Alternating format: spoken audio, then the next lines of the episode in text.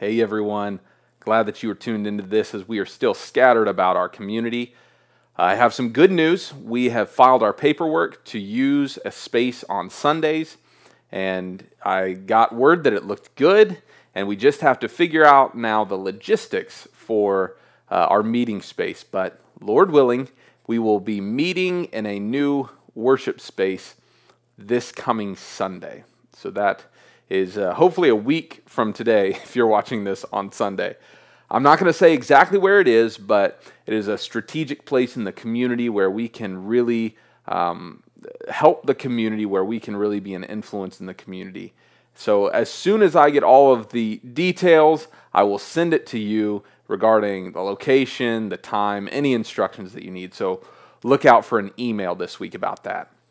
If you are a student or the parent of a student. A student is grades 5 through 12. So if you are a student or a parent of a student, we are having a student student get together this week. It is going to be on Friday. It's going to be at our house, and it's a time for the students to spend time together, eat together, play games, just um, have some some time together. That is the whole point. Get to know each other. There will be more details if you are a student or the parent of a student. We will send those out to you. Be on the lookout for that this week.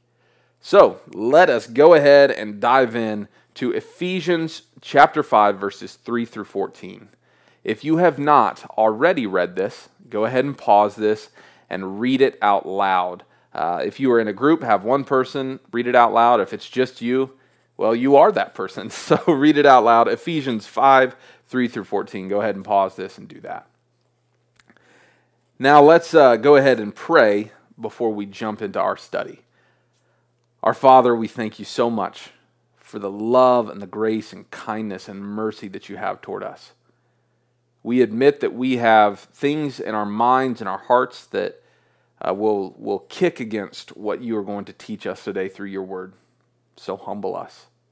Give us hearts that want to obey you. Give us the strength to obey you by the power of your Spirit so that we would continue your work here for your glory. We pray all of this in Jesus' name. Amen.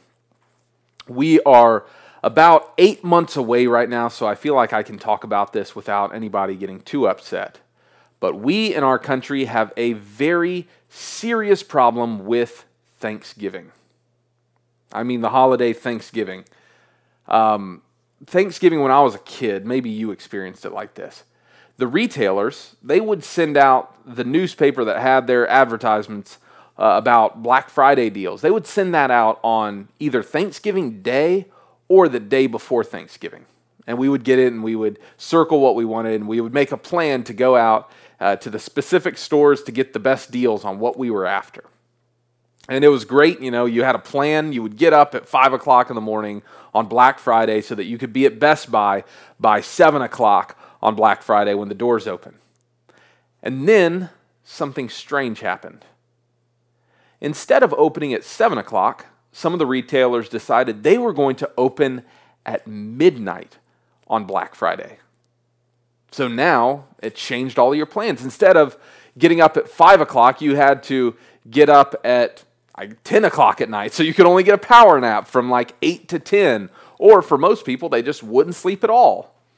And it changed the way that we did Thanksgiving because now you couldn't you couldn't have the regular meal. You had to have it done by a certain time so that you could you could be ready to go by a certain time. It rushed everything. You couldn't enjoy Thanksgiving the way you did before. And then something even more strange happened.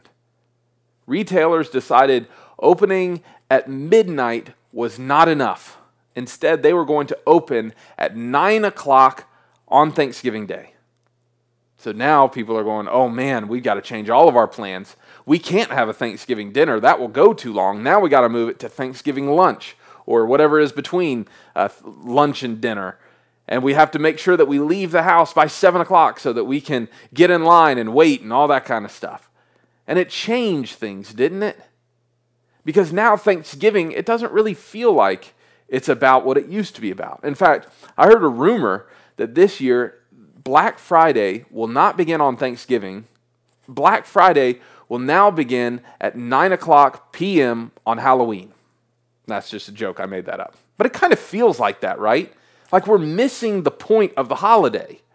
Thanksgiving is about giving thanks. But now instead, Thanksgiving is about getting your 50 inch TV for $75. So instead of giving thanks, we are going shopping. It's different, right? Aren't we supposed to give thanks? Ephesians chapter 5, as we study this today, it's going to be talking about giving thanks. It's not going to talk about Thanksgiving, the holiday, but uh, giving thanks from our hearts that have been changed by the gospel.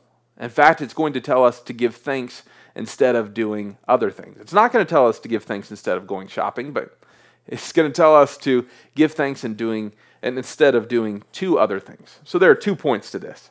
Number 1, give thanks instead of sinning. Look with me at verse 3. But sexual immorality and any impurity or greed should not even be heard of among you, as is proper for saints obscene and foolish talking or crude joking are not suitable, but rather giving thanks. For no one recognized this. Every sexually immoral or impure or greedy person who is an idolater does not have an inheritance in the kingdom of Christ and of God. Well, Paul just gets straight to it, doesn't he? he, he it's cut and dry with him.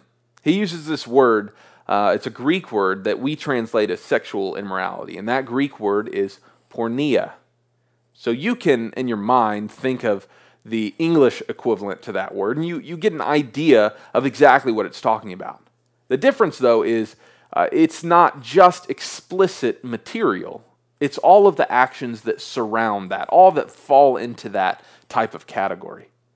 And then he uses the word impure. That's like a sister term to the first word. Except impure refers to any act or thought that is dirty. We imported this into our culture when we still use it today. So you may say that's a dirty joke, or that's a dirty movie, or it's a dirty magazine. The idea is that these things are sinful, that they are against, against the will of God. And it's when we participate in these things or when we encourage others to do this, we are sinning. We are saying, God, these desires that I have, I'm going to elevate them above what you have told me to do in my life. These desires that I have are stronger than your authority and your influence in my life, so I'm going to go with them instead of you. That, that is simply sin. That's the basic definition of sin. And then he goes on. He says it's not just what you do or think, it's also about what you say. Look at verse 4. Obscene and foolish talking or crude joking are not suitable. So when you are around certain people, maybe that's your coworkers, your neighbors, your old buddies, do, do your words change? Does your speech change? Do you start talking about things that you know you shouldn't talk about? Do you take the acts, the sacred acts that are reserved for the marriage covenant, and do you make fun of them? Do you make light of them? Do your words lead people to think about things as God thinks about them, or does it lead people to think about things the way the world thinks about them? If you were part of Anchor Church, I'm assuming you are probably like, yeah, I see this stuff that Paul is talking about, and I completely agree. This is sin. This is wrong. We should not be doing this. This is basic Christianity. It's Christianity 101. And we need to keep telling people that this is wrong because they need to know that it is not acceptable before God. Or maybe you hear this and you say, Look, I agree that this stuff is wrong, but Sean, let me just be honest. That's not really a struggle of mine. Maybe when I was younger, but at this point in my life, it's just not a struggle. Well, we live in a culture that celebrates this type of activity and this type of thinking. It encourages us to be people that think and act this way. We are in an age of total freedom when it comes to these things. And we need to realize that this is dangerous for all of us that the culture tells us over and over and over that these things are good, that they are okay. They try to indoctrinate us with things that are not godly. And while it may not be affecting you necessarily, what about your kids? What about your grandchildren? What about other people in this church right now? Well, the truth of the church is that when one of us hurts, all of us hurt. We are called to care for each other, to speak the truth in love to each other, so that we would all grow up into Christ. And we need to see that this is what Paul is saying so that we can understand how to speak the truth to each other in love so that we can combat that thinking that is in our culture that is trying to take over our minds and our hearts. And then he, we read something funny in, in this chapter. It doesn't really seem like it fits, but it says sexual immorality and any impurity or greed. Greed? What does greed have to do with these things? You know, we're talking about something of a specific nature, and then greed, it just feels like it's kind of out of place. Here's what greed is maybe, maybe your Bible says uh, covetousness. Greed is wanting something that someone else has that God has not given you. It is wanting something that someone else has that God has not given you. It is wanting more and more and more. Honestly, our church probably struggles with greed more than we do the other things that are listed here. Do you struggle with greed? When you look at your life, are your decisions made, made based on great greed or based on what God wants for you? Do you make decisions that are really to benefit yourself or that help others? So, most of us, or uh, some of us, I should say, we received the stimulus check this, this week. When that hit your bank account, what was your first thought? Was it, oh, good, I can finally go get that stand up paddleboard that I've been wanting? Or was it something like, oh, good, I can use this to help other people in need? I can use this to serve the Lord? If we're honest, most of us would say that our, our response was more like the first one is, what can I now get for myself? Do you see how that is greed? Now, our culture is built in some way on greed, consumerism. We are told over and over again that if you get more and more and more, then you will finally be satisfied. You will finally be fulfilled. You will finally be happy. But that is not the gospel, is it? No, the gospel says that we have been given everything that we need in Jesus Christ. So we don't have to have the newest phone or the newest car or the biggest house or the nicest clothes. And I'm not against those things. What I am against is a heart that is greedy. We need to see that God gave us all of these things. He has given us all that we need, and He has given us more than what we need. And He has called us to manage these things for His glory. And the God who has given us these things, he has said that I will never have you without the things that you need. I will always provide for you. So do this for my glory. But greed, as you know, it's not about what we need, right? It's about what we want. It is about it is saying to God, you have given me these things, but I want more. You have given these things, given me these things, but I want something different. And when we want something that God has not chosen to give us, we are in sin. We are greedy. Instead of sinning, we are told to give thanks in verse 4. That's odd, isn't it? Uh, what does giving thanks have to do with sexual immorality, with impurity, with greed. Well, this is, this is what I see. Thankfulness is the opposite of the root of those sins. So think about it with me. When you are sexually immoral, impure, or greedy, it's because you don't think that God has given you what you need or what you deserve. I am free to do whatever I want with my body or with my thoughts because that's what truly satisfies me. God has given me these parameters, these rules in which I am to live, But those don't really fulfill me. I want to truly be satisfied, and I will find those in these things. Or on the other hand, I want more and more and more because God has not given me what I want or what I deserve. I will truly be happy if I just have this. Right? Those that's the root of those sins. And we see that thankfulness is different. Thankfulness, instead of saying that, thankfulness says, God, you have provided me with exactly what I need and more. And I have been given these things by grace that I don't deserve them. And I am, sus- I am sustained by you, and I can enjoy these things because of your grace. So thank you. And if you take all of this away, I will still honor you. Thank you. If you decide to give me more, I will still honor you. Thank you. Do you see how those are different? Do you see how those are opposites? You can give thanks to God or you can keep on sinning. You have to choose one. And what this tells us is choose to give thanks to God instead of sinning. There's a pastor, his name is Jeff Vanderstelt. He's out on the West Coast, and uh, he shared a story about someone in his church that was struggling with sin. It was a young man, he was struggling with looking and acting on explicit material.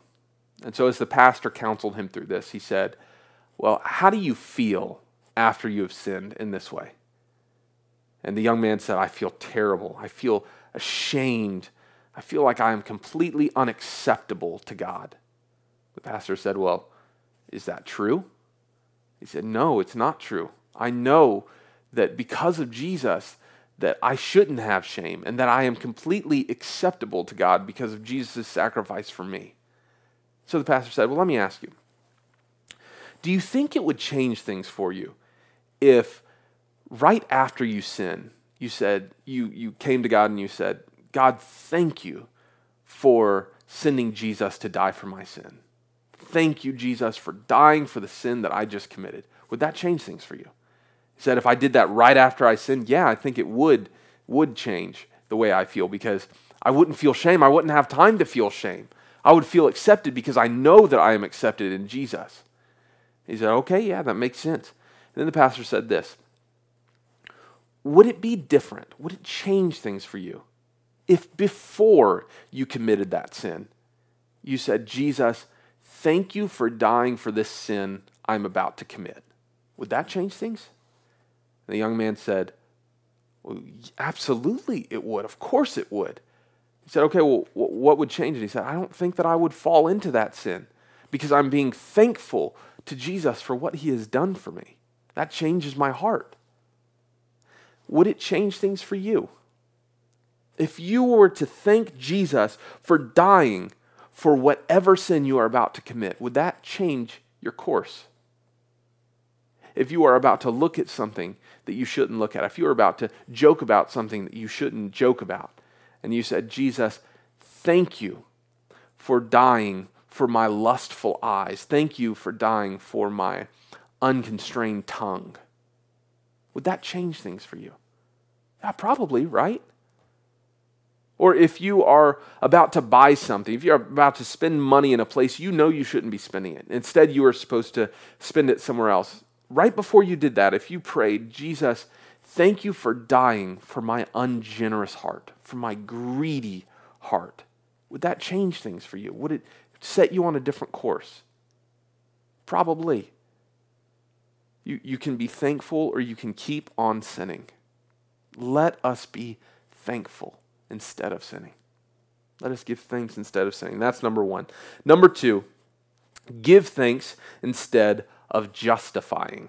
Give thanks instead of justifying. Verse 6 Let no one deceive you with empty arguments, for God's wrath is coming on the disobedient because of these things. Therefore, do not become their partners. For you who were once in darkness, or rather, for you were once in darkness. All right, I'm going to start that one over because that is not right. For you were once darkness, but now you are light in the Lord. Walk as children of light. For For the fruit of the light exist, consist of goodness, righteousness, and truth, testing what is pleasing to the Lord. Don't participate in the fruitless works of darkness, but instead expose them. For it is shameful even to mention what is done by them in secret. Everything exposed by the light is made visible. For what makes everything visible is light. Therefore, it is said, Get up, sleeper, and rise from the dead, and Christ will shine on you. So at the beginning in verse 3 or verse 6 he says, "Let no one deceive you with empty arguments." Now, why would we be deceived by empty arguments about things that we know God has already spoken about? God has said, "Don't do this." Why why would we be tempted by empty arguments? Here's the truth that all of us, deep inside, we want to sin, don't we? We want to do what we know we shouldn't do. We would like to do whatever feels good. We would like to keep everything we have for ourselves, and we would like for no one to tell us not to do those. But that's not what happens here. He does tell us that this is the nature of humanity, though. Look at verse 8. It says, You were once darkness. It's not that you were once a victim of the darkness. It's not that you were once in love with the darkness. It says that you were once darkness. That's referring to the human nature that we all have that is set against God, that is set against doing what God has told us to do.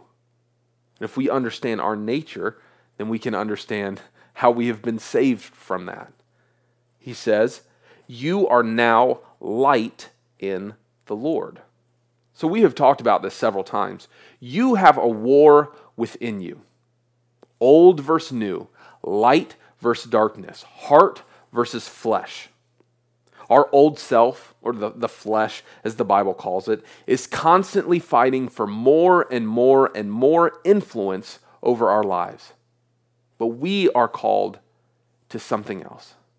The flesh it loves to justify. When you hear an argument that says, hey, your sin, it's, it's actually okay, something inside you goes, oh, great.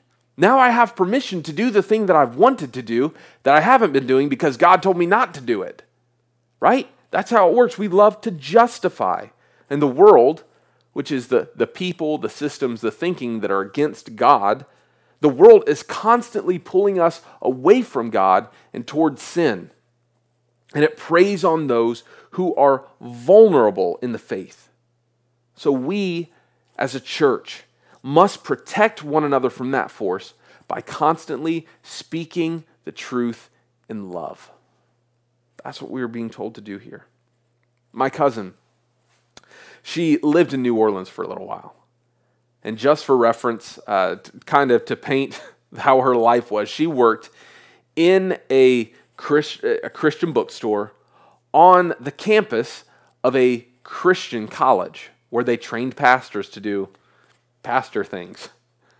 A guy comes in one day and he, he said he's a pastor and he needed to order some things. So, as my cousin is ringing up what he needs, he notices that she is not from New Orleans. She has a pretty thick Alabama accent. And this guy, he was from New Orleans. And he said, So you're not from here?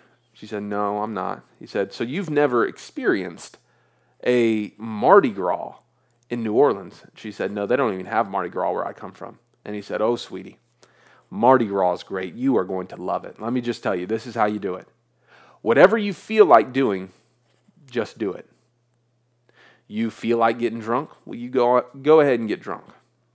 You feel attracted to that person? Well, you go ahead and act on those impulses. You want some beads? Well, you go ahead and do whatever it takes to get those beads. He said, You are, in this time in Mardi Gras, you just do whatever feels good. And don't worry, God's going to forgive you. He understands it's Mardi Gras, so you just do what feels good. Most people, especially uh, in the South, are just, they're not that brash. They're not that direct. They're not going to say those things. But our culture, over and over and over, says things like that. They encourage us to act that way. You may hear something like, if it feels good, do it. or you do you, or hey, everybody's doing it. Are you really going to be that guy? Or nobody has the right to tell you what is right and wrong for you. Or no one can judge you. Or it's, it's not like you're hurting anyone. Or God understands how you feel. He has given you these desires. It's right for you to act on them. Or no one else can tell you how to use your body or how to use your money. These, according to Scripture, are empty arguments that are tempting us to believe the lies of the devil and to live against God. But instead of believing those, we are called to know the truth and to share the truth. The, these lies, they ignore the fact that God's fury, God's wrath, his justice worked out is coming against those that participate in these things. Now, friends, we cannot erase what the Word of God says. When we are when, when we live as if the Bible is silent, then we are running headlong into judgment and destruction. Instead, we need to be people who walk as children in the light, as he says. How do we do that? Look at verse 8, verse 9, rather. Walk as children of light, for the fruit of the light consists of all goodness, righteousness, and truth, testing what is pleasing to the Lord. You can justify your behavior, or you can give thanks to God by doing what is good and right and true. So, is your life full of what is good and right and true? Are you doing what is honoring to God and what is beneficial to your neighbors? Are you living according to God's direction or are you living according to the direction of the world? How can we know if we are thanking God with our lives instead of justifying our sin? How can we know that? Well, we can look to the Bible, right? The Bible is God's word. He has shown us who He is in the Bible and who we are and how we should respond to what He has done for us. He shows us how to live in the Bible. So we should be people who are constantly searching the Bible, reading the Bible to know God better and know how to live. But what about situations where it's not explicit, do this or do that in the Bible. What if you have a situation pop up where you've tried to read the Bible and you can't find anything on it? Listen to me. There are situations that are that feel a little bit gray. Feel like they're in some middle area and you don't don't know what to do. Are you free in those situations to just do whatever you feel? Well, no. And I think this is a, struggle for us because some of us view the Bible like an owner's manual. Like it's there for whenever we have a problem, we open it up and find out what we need to do. But the Bible is more than an owner's manual. When we read the Bible, we read it prayerfully. That is, when we read the Bible, we are talking to the owner himself. We read it in a way that we are saying, God, please reveal to me by your Spirit what I am to do what is good, what is right, what is true. And so we, we read the Bible, we pray through it as we go, and then we talk to other Christians and ask them for wisdom. There are people who have been through things that you could not even imagine they went through. And their situation that they faced is not that much different from what you are facing now. And God has given these people in the church so that we would be built together, so that we would build each other up, so that we would grow up into Christ. He has given you these people in the church for your maturity.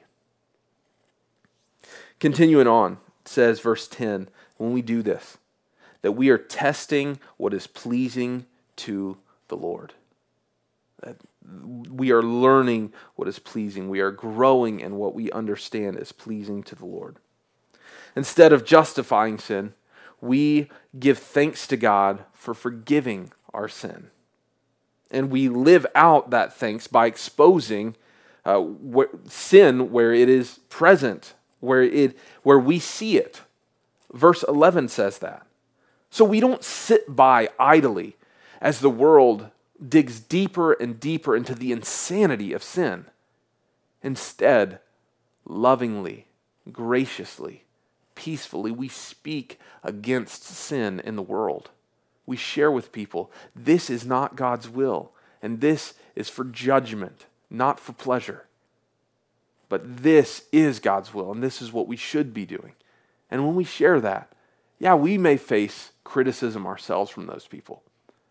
But God may use our voice when we are shining the light in those moments to turn people away from darkness and to the light. And then those people may give thanks to God as well. Where do you need to give thanks today? How do you need to respond to the gospel in, in thankfulness? We want to be people that give thanks instead of sinning or instead of justifying. And we need to be very practical about how to do that. Is there sin that has taken root in your life that you need to weed out right now? Are there movies that you need to stop watching? Are there TV shows that you need to stop watching? Are there books you need to stop reading? Are there people you need to unfollow? Are there apps you need to delete? Are there uh, sins in your life that you need to confess to someone else so that you can have accountability in order to overcome those sins? Is there a way that you need to respond with your wealth? Do you need to change the way that you manage what you have so that it would glorify God?